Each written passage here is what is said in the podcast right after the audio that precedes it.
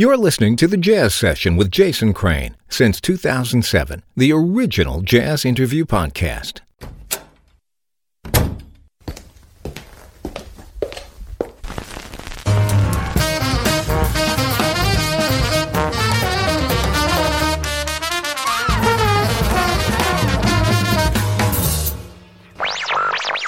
Lesson 1 Basic Hip.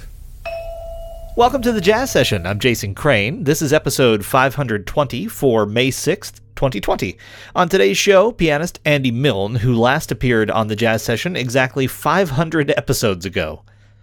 This show exists because listeners like you become members. Please become one today for 5 or $10 a month at thejazzsession.com slash join. My sincere thanks to past guest Chris Green for becoming a member last week. Thanks, Chris. Andy Milne's new piano trio album is called The Remission.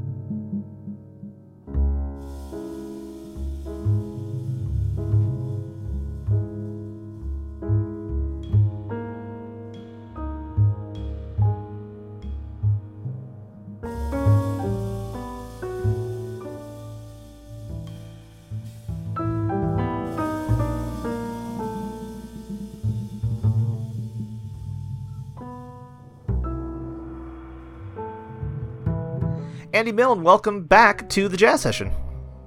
Good to be here. Long hiatus, but good to be here. yes, uh, everything in both of our lives has occurred in the, in the meantime. Uh, Yeah. we, we were just discussing off the air that the last time you were on uh, was at an, for an interview recorded at the 2007 Rochester International Jazz Festival. Uh, I have moved quite a number of times since then, and am nowhere near Rochester. And uh, you have your whole life has changed in a lot of ways too. So uh, it's great to it's great to have you back and to talk about this really fabulous album called The Remission um, with your Unison trio, which features Johnny Hebert and Clarence Penn. Um, I guess maybe we'll just start off with probably the most obvious question I could ask, but what the heck? Why a trio record? Well, I was overdue. I mean, I had close friends, musician close friends, who had just been kind of nagging me in a nice way for a long time. Like, man, you should do a trio record. You really should do a trio record. You know, uh, and I even had some of them were like, I'll produce it for you. Like it was. It, this is going, you know, back for quite some time, and I've been like, yeah, yeah, I know, I know, I should, and I just eh, one thing led to another, and I was just sort of pushing it off to the side, or and I got, you know, opportunities that kind of kind of continued to sort of see me kind of not really making the decision to do that and I I think part of me was was uh you know just hesitant because it is such an exposed kind of thing and I really wanted to feel like what I when I was going to make that decision that I that I was I felt like I had the, the right kinship and and the material and you know kinship with the players I should say and then the material as well. So it just it took some time to to marinate. Uh, but I but I think you know the the importance of a trio, I guess, for a pianist is just it's this kind of venerable, um, you know, configuration that that we as pianists often explore both from the point of view of the I guess the the nature of the trio in jazz and, and how it's sort of the the, the cornerstone of, of all rhythm sections generally speaking. So it's it's it's kind of it's kind of hard to avoid, but I I guess I guess I managed to do it for a few years. Well, you know, in terms of the kinship aspect, at least to my ear, it sounds like you slammed dunk that because you and John and Clarence sound incredible together. Will you talk about putting this particular trio together? if I go back to like the first, John Hebert and I have probably played together the longest because I started playing with John oh, close to ten years ago um, when he started a group called Rambling Confessions, and he, he incidentally he, he had been introduced to me through um, Benoit Delbecq, who's a pianist in France that I've had a duo with for a long time, and, and Benoit was one of those people saying, "Hey man, you should do a trio," and so he introduced me to John, and they'd been playing together off and on, and, and I really loved John's sound, and so uh, when he asked me to play in his group, it was like, oh, for sure, I, I totally dug his sound, I just dug his sense of adventure in the way we were transforming this music. We had uh, you know, Billy Drummond on, on, on drums and, and and Jen Shyu on vocals. So we we did a record for Sunnyside and, and played several gigs, and that was a really wonderful group. Um, and so I kind of you know had a real connection with John through it, it, that initiated in his band. But I just wasn't sure what I wanted to do with the drums, and I guess the longer I delayed in forming this was probably you know I guess partly due to just wanting to figure out where I was landing on the drum side of things. And and Clarence Penn is someone I've known since I moved to New York. We both, you know, interacted and lots of mutual, uh, uh you know, friends and hung out and and sort of intersected since our beginnings. When we both moved to New York, pretty much around the same time. Um, but we had never played together, and just uh, we just always known each other and been friends. And every time I hear, I would hear him play, I would just kind of go, "Man, I just love the way he just elevates this music." And it was kind of like I remember there was a gig he did with Uri Caine at Winter Jazz Festival, and it was like right after I had done a set with my uh, like expanded Dapp Theory, Seasons of Being project in 2017 at at, at in Winter Jazz at 2017 in New York. It, was actually uh, incidentally at the New School where I used to teach, and and I remember staying and listening to that set and just kind of going, "Oh man, Clarence sounds so great." And I remember my wife had gone home because she was on my gig, and she had she had going home because she was pretty you know exhausted. And I I called her or texted her or something and said, "You got to come back. I want you to hear this drummer. You you have to come back." And so she came back, uh, you know, and, and heard that set of Uri's that, that, that Clarence was on, and was like totally knocked out. But I mean, I, for me, I was already kind of sitting there going, "Oh, the writing is uh, it's sitting me right in the face here." It's like, of course I want to get Clarence on this on the, in this trio. So I think I asked him, I mentioned it to him that night. We're going down the elevator together, and he's like, "Yeah, man, call me." And then so you know, it was several months later, but that was that was kind of like when I made the decision. I was like, "Yeah, this is so obvious to me. I, we have he has such a kinship with myself and John in these in these wonderful ways that we really care about sound and the and the detail in sound and the and the subtlety in sound, eh, eh, but not to sort of be you know over overlooked by compositional flow and and and um, timing and and and groove and all these other elements.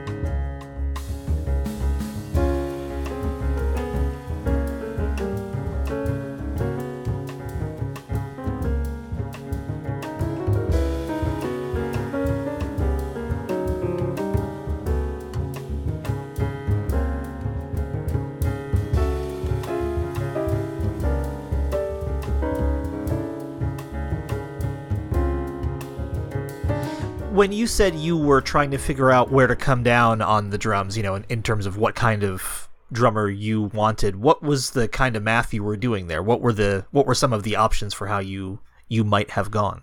Now, I don't necessarily mean in terms of people's names, but just you know, stylistically yeah. speaking.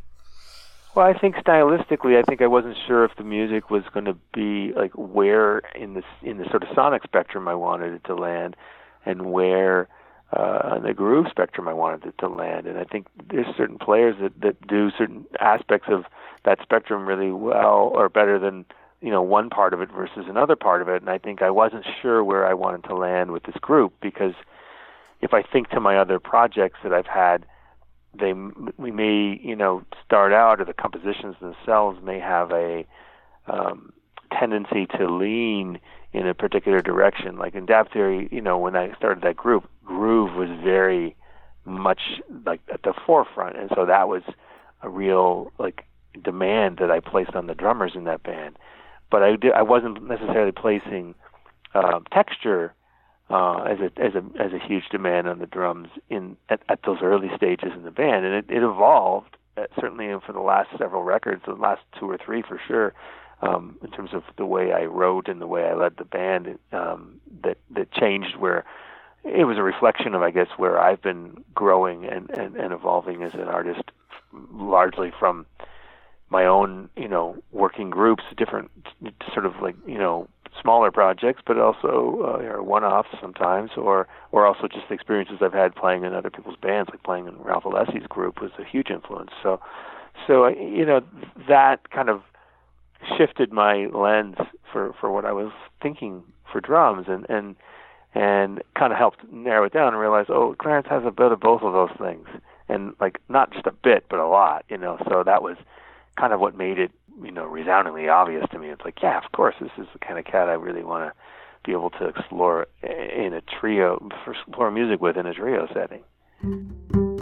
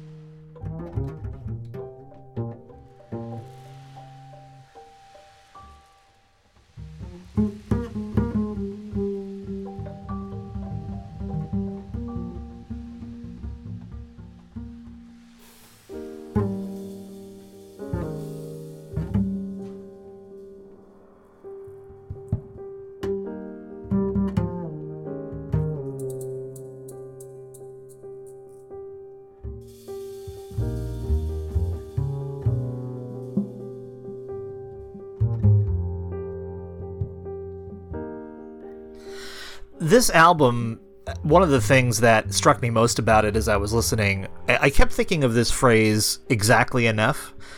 And there are places like uh, two that really jump out to me are uh, Vertical on opening night and Anything About Anything, where the potential to do more exists within those pieces as they're performed on the record, but the pieces as they're performed and recorded are like exactly enough. Like there's just enough of everything you want to hear on those pieces, and I feel like that's kind of a, a hallmark of this album where um, it's it really speaks of people who are there for the music and therefore the actual music being performed. Like, not for some abstract concept of music necessarily, and not for their own virtuosity, but just there for those pieces. And over and over again on this record, that just kept striking me like, man, that's that they knew exactly when to stop or what not to put in right there or you know because it feels like as you go yeah. along in your career it's a you know i know this is not an original thought to me certainly but it's half the stuff is about what you don't put in. And this album really seems to have nailed that, uh, at least to my ear.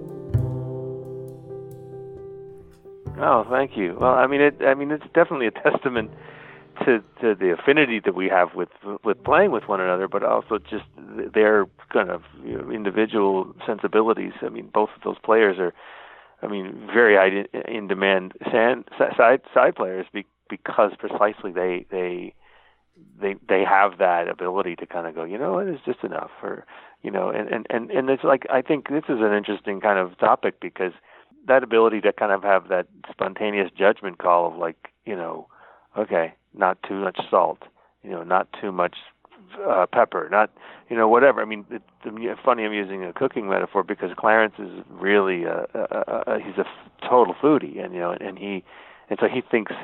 Sometimes I look over there and I see him just cooking a meal uh, in the kitchen because when he's playing the drums and like like pots anyway. So, but it's like there's there's that ability to kind of really measure um, and be responsive to when you can sense that there's another um, suggestion being made by one of the other members in the group that kind of helps you go, yeah, that maybe is a little bit too salty for everybody, so I'll, I'll stop adding salt now.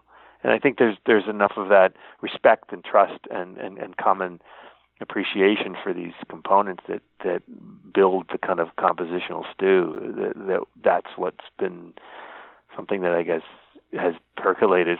I'm, I'm using a lot of food metaphors today.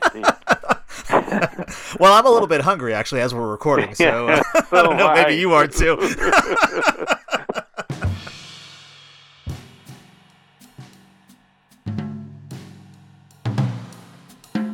The Jazz Session is the first and oldest jazz interview podcast. For 13 years and more than 500 episodes, I've been helping musicians tell their stories.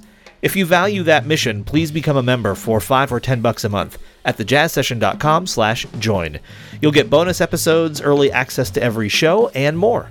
That's thejazzsession.com slash join. Thanks. Now back to the episode.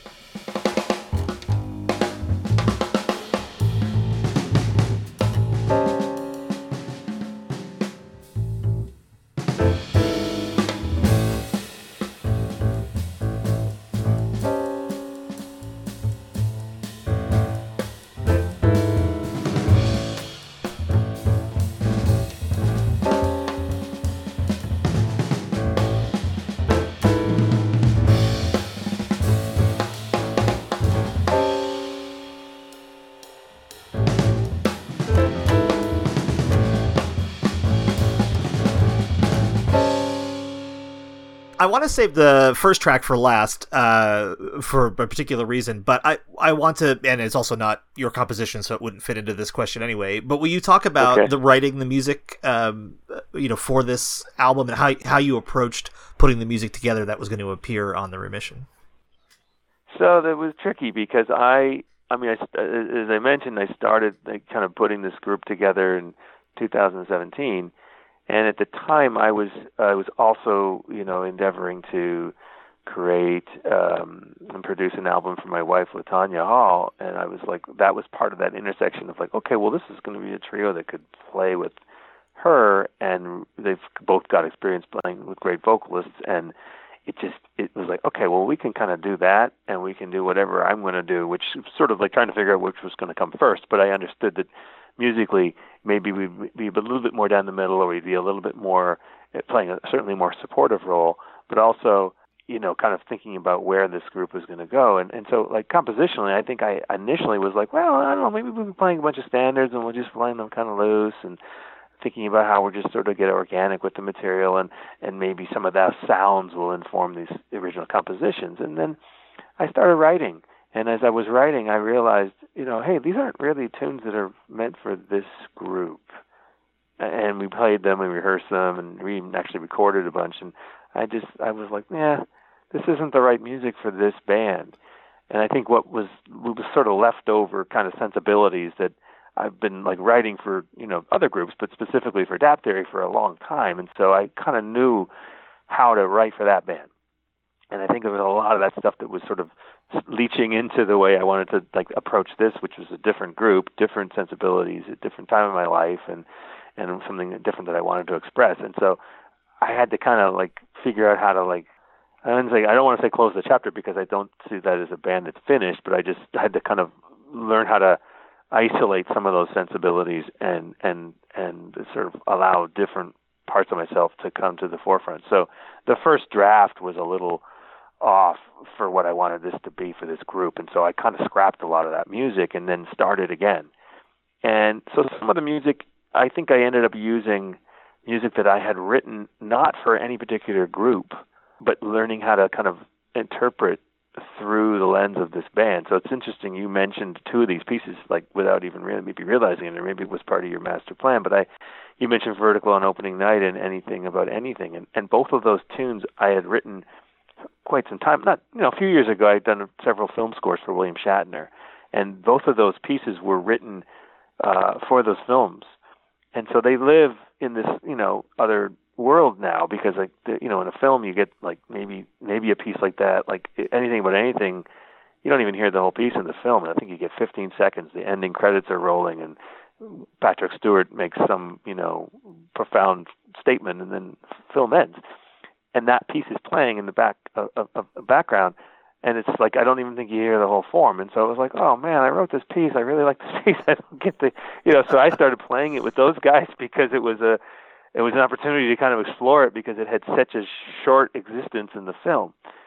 And then the other one, uh, Vertical on Opening Night, I didn't even have most of the material because in the film you don't need all these other elements necessarily. So the, all I had to carry the, the the the scene in the film with Shatner was just this kind of little ostinato and the piano, and this little kind of harmonic movement that was happening. There was no melody, there was no drum part. There was just this kind of underscoring thing.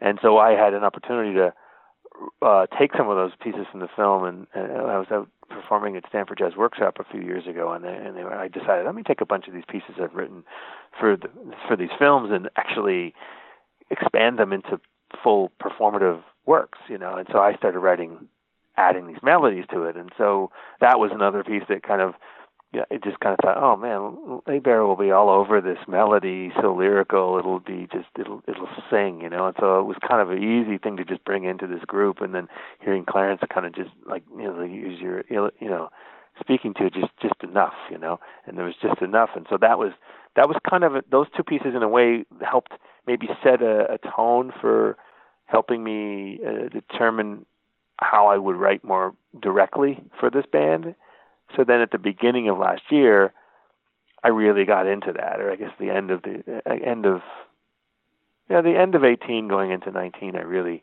I really kicked into full gear and started writing specifically for them. Now that once they had like a, a vision that that I you know found that I guess in my own mind a sort of the sweet spot for what how I wanted to balance their their strengths and balance the different aesthetic uh, sounds that I wanted to you know include. And so pieces like uh, Resolution and, and Winter Palace, um, The Call, and, and, and Dancing on the Savannah, those were all really written, and Drive by the Fall, those were all really written with those guys in mind, with this group in mind.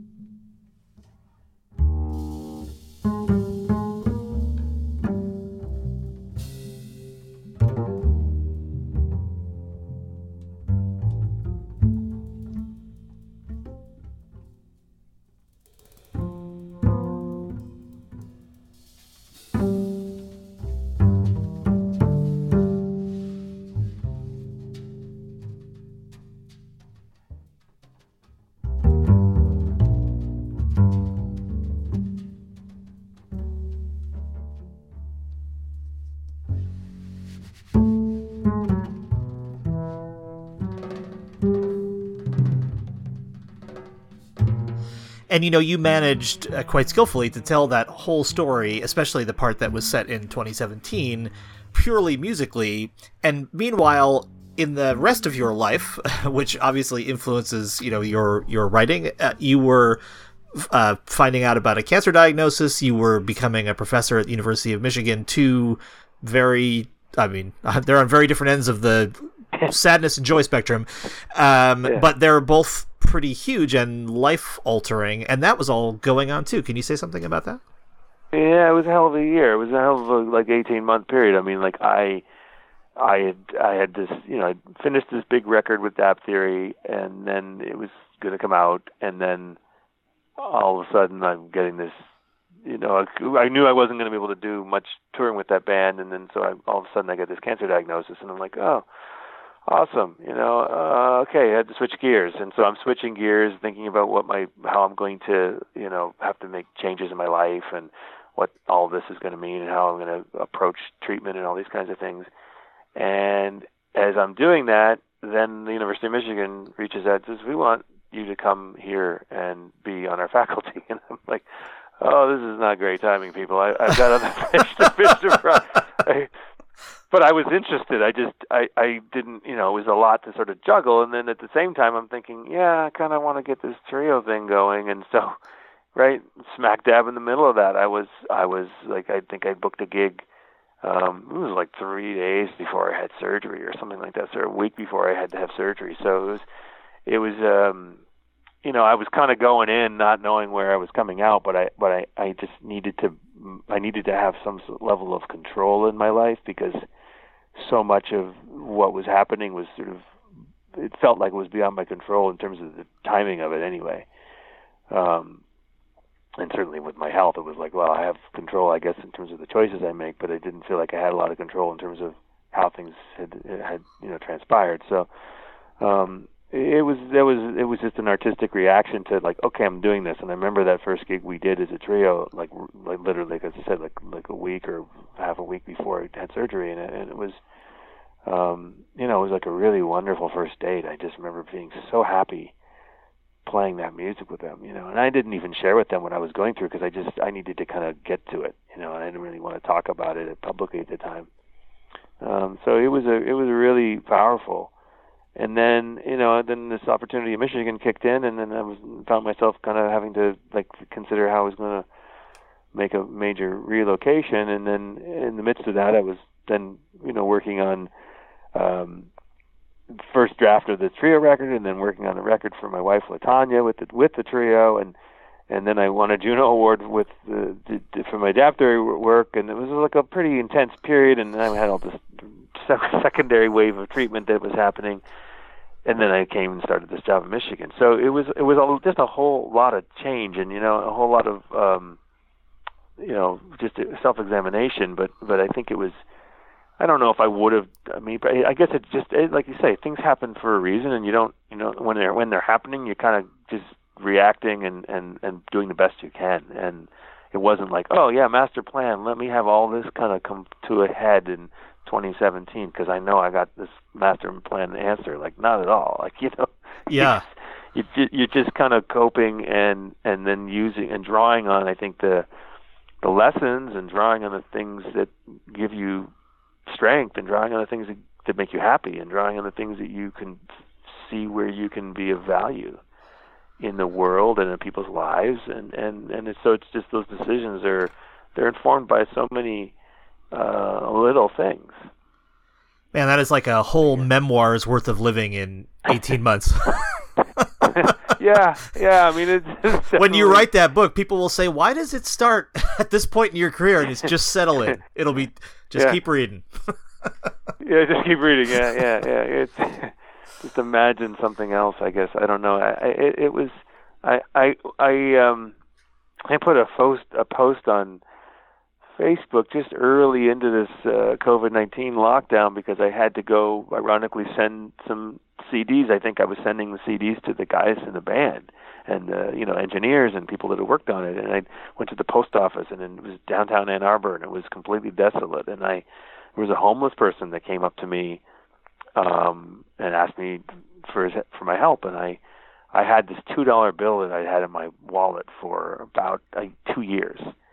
And I thought, man, I've been so lucky for the last two years. You know, a lot of great things happen to me. And so I gave it to him. And I thought, well, I don't want my good luck to end, but I understand these things are, some, you know, superstitiously or however you believe, but a two dollar bill is supposed to bring people good luck, and I and I just thought, well, I know this cat's gonna need it, probably more than I do right now, not just the two bucks, but the good luck, and so.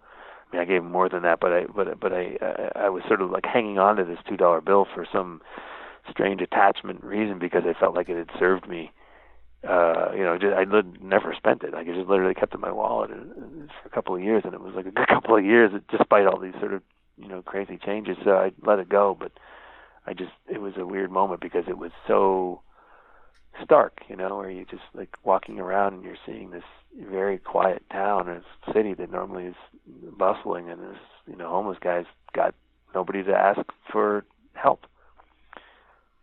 So it was it was an interesting moment, I guess, but it just sort of symbolizes some things for me, I guess.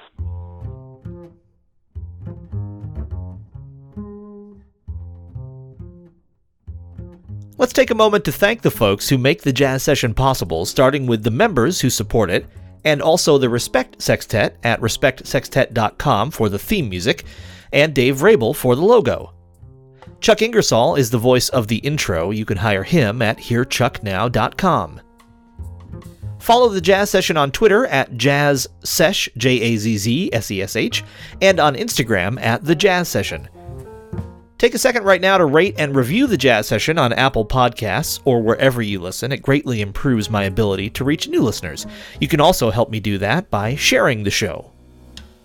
If you'd like to keep up to date on my podcasts, poetry, and more, subscribe to my twice monthly newsletter.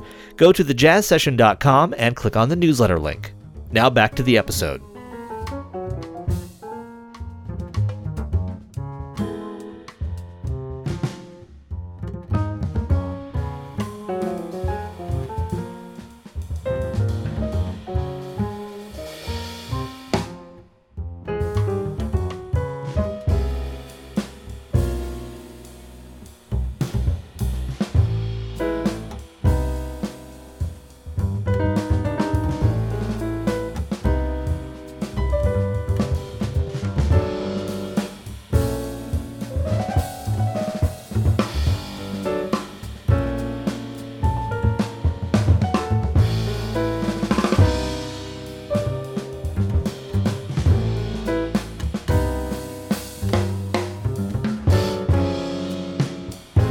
Yeah, when you when you come through stuff like you have come through, I mean, it certainly helps to to change your focus, to sharpen your focus, perhaps about the world around you. Oh yeah, yeah. No, I, I, I don't know.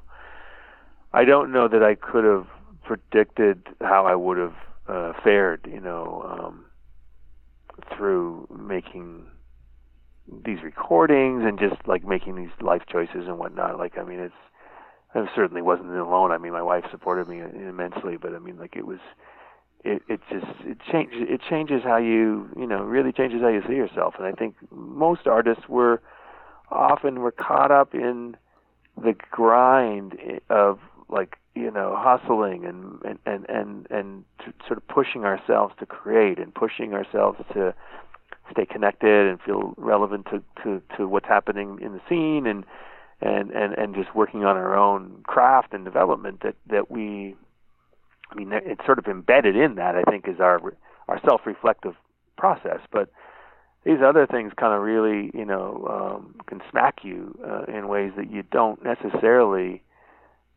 look at on a daily basis. Like I think you know sometimes when you know there's big events that either happen you know a mentor passes perhaps too early you know uh, or or you know somebody close to you and these kinds of things can or even a mentor that's you know had had a great ride you know like you can these things can we can get we can get into these periods of deep reflection on on the music and our our role in it.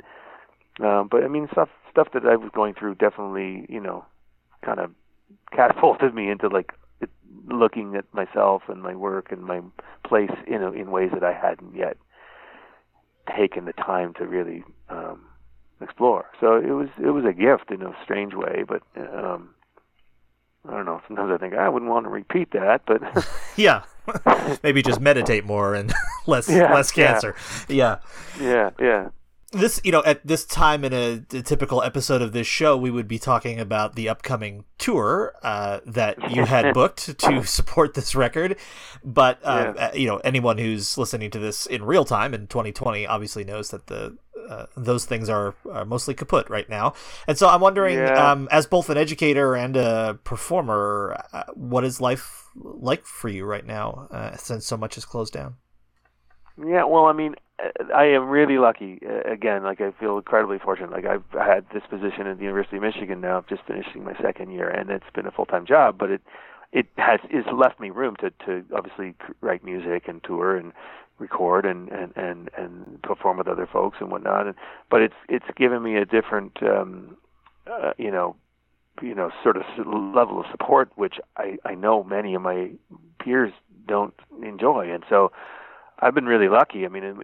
we had to make a big pivot, you know, six weeks ago and and go to online teaching, and that's been you know a challenge when so much of what I do is really predicated on being in the same room with somebody, listening to them play, talking to them about like what they're thinking about when they're playing or what they're thinking about when they're writing or listening to other artists and kind of working on the pathways for what they can learn from those other artists. So to take that away from us like without any real preparation was really really challenging. Eh, you know, I mean, great challenge to have in some ways, but it was it was tricky. You know, I'm just this, this literally this afternoon I've been just marking some papers that I had my pianist write to give these presentations on different pianists in history that I knew that they weren't hip to, that I wanted them to sort of spend this time in quarantine kind of diving into and then presenting their findings to their their their classmates and then writing a paper for me. So so um, I've been just looking at those things, and, and and that was something I hadn't, you know, wouldn't I wouldn't have not necessarily needed to entertain with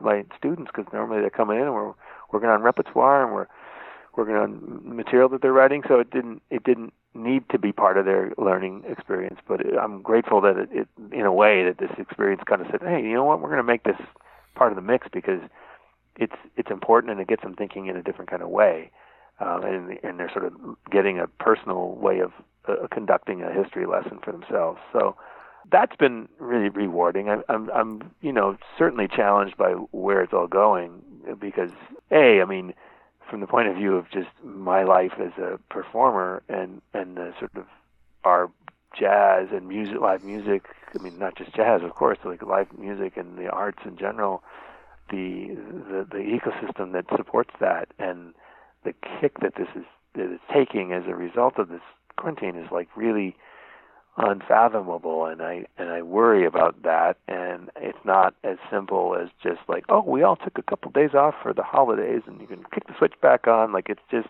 it's so much deeper than that and and that's why I'm really worried about the, the sustainability of a lot of things and it's and it's it's challenging of course you know having young people that you're mentoring who are graduating going out into this world and you're you know you're looking for the right way to help support that journey for them because it's not a, it's it's so, so unlike the world that I you know went into when I came out of school. So it's there's different challenges but I mean there's of course the hard reality of just like knowing about people suffering or knowing about people passing away and they've got families and they've got you know legacies. And it's just it's it's it's a lot of emotions that I know many people are um trying to process and trying to stay positive and and, and connected and, and, inspired and being able to create and and bottom line survive it you know? It's it's um steep yeah.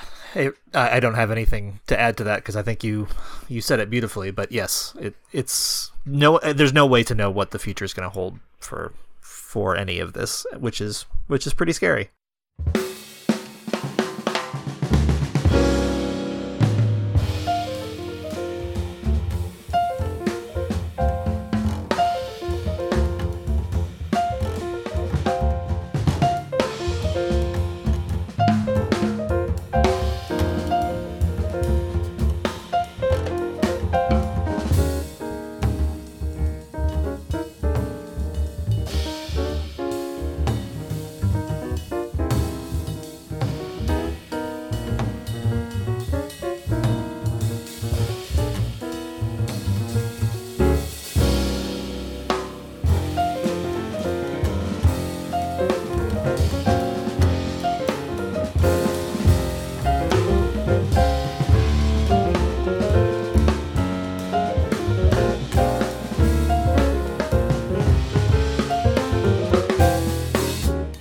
Andy, as we draw toward uh, the close of our time together, I do want to come back around to uh, the first track on the album, which is McCoy Tyner's Passion Dance.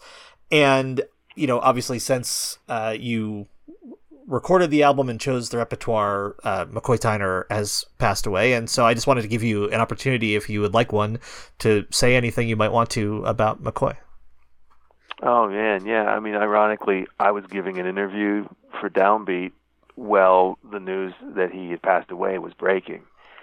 Um, but I, I, I mean, McCoy is somebody who's one of the first record, one of the first jazz artists I really got turned on to. I mean, I, I credit my brother-in-law for giving me some recordings when I was a young kid, and McCoy's Inner Voices was one of the first records I had. And I, I mean, I listened to that and not really knowing. It was a weird entry point for you know because I mean that wasn't really like what you would uh, know normally kind of identify with McCoy. He's got this big you know sort of chorus, this choir singing his tunes, and and you hear that that aesthetic of McCoy in there in the writing, but it, it's it's you know in his playing of course too, but it's just not the what what people would normally go, oh, this is the piano player in this classic John Coltrane quartet. You know, I heard that music much later, and but but I think when I heard that, that you know when I went back and and, and learned of like certainly the you know hearing Passion Dance, Real McCoy, and Reaching Forth, and all those earlier records, like I then you know, but but understanding his role in the music and understanding his ability as a young player, kind of being in Trane's group and having this um, kind of just transformative response in the within the rhythm section to to this titan that that that was sort of shaking the pillars that we kind of are have become somewhat used to at this point you know years and years later. But i just i really identified with that uh, ability to be you know thrust into this environment as a young cat and and define something um that was you know that changed the way everybody heard and played the piano. I mean, there's like this pre McCoy and post McCoy, um, I think, experience for everybody that came. Certainly, that everybody that came after him, in terms of like, there's there's there's literally that the very defined kind of um, importance in the in the transition of the music. And I think when I was coming up and I was a young guy, you know, around the same age, um, you know, when I was first moved to New York and I was playing in Steve Coleman's group, it was like this is a very similar situation where it's like, what do you do as a piano player in this band? And and I I think I took a lot of you know cues, not the same, not to say that the music was the same, but just cues that I guess somebody had the um, tenacity and and the courage to sort of to, to explore that way uh, and find that path um, was kind of a lot of wind in my sails when I was doing my own version of, of, of you know answering the question because I always kind of identified with McCoy uh, that way. And, and when he passed, it was really it was just you know I literally I remember just like did the interview in New York in my apartment there, and, and then looking on Facebook and seeing that he passed, and, and I it was just it was a real gut punch because that was that that is like a really important link, you know. Um, and and I you know, I mean, he was a guy I never really I, I got to spend time with him, but I could I, I I had so much respect for him. It was always very difficult to know how to extract information from him. Um, so whenever I would see him, I mean, I did a gig at the Blue Note probably about eight or ten years ago, and he was playing that week, and I played like the late set, and he was they weren't sure if he was really going to be into playing whether he was going to have any energy. And then the night that I was doing my set, he he had energy like in an abundance, and he played a set. But they had another artist booked just in case he wasn't uh, up for it.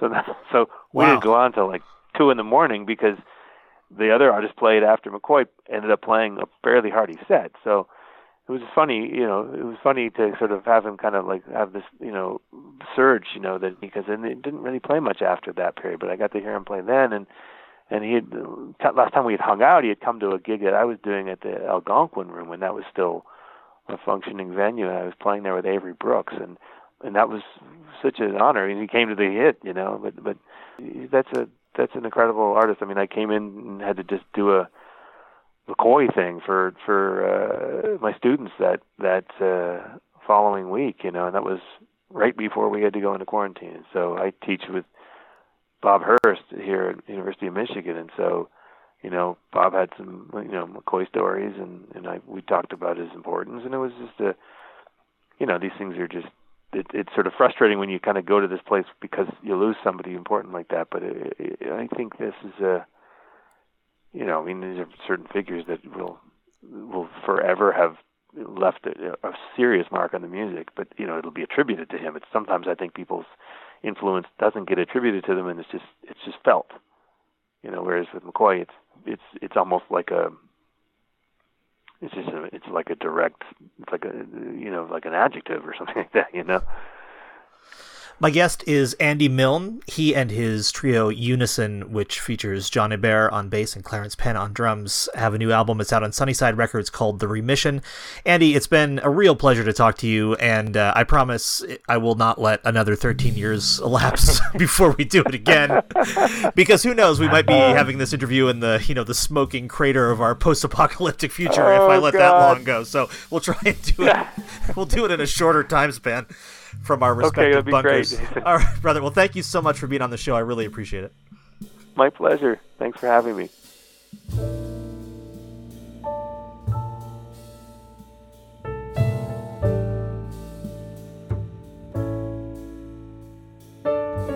If you value what you just heard, become a member for 5 or $10 a month at thejazzsession.com slash join. Thanks to my guest this week, Andy Milne. On next week's show, saxophonist Brian Landrus is back.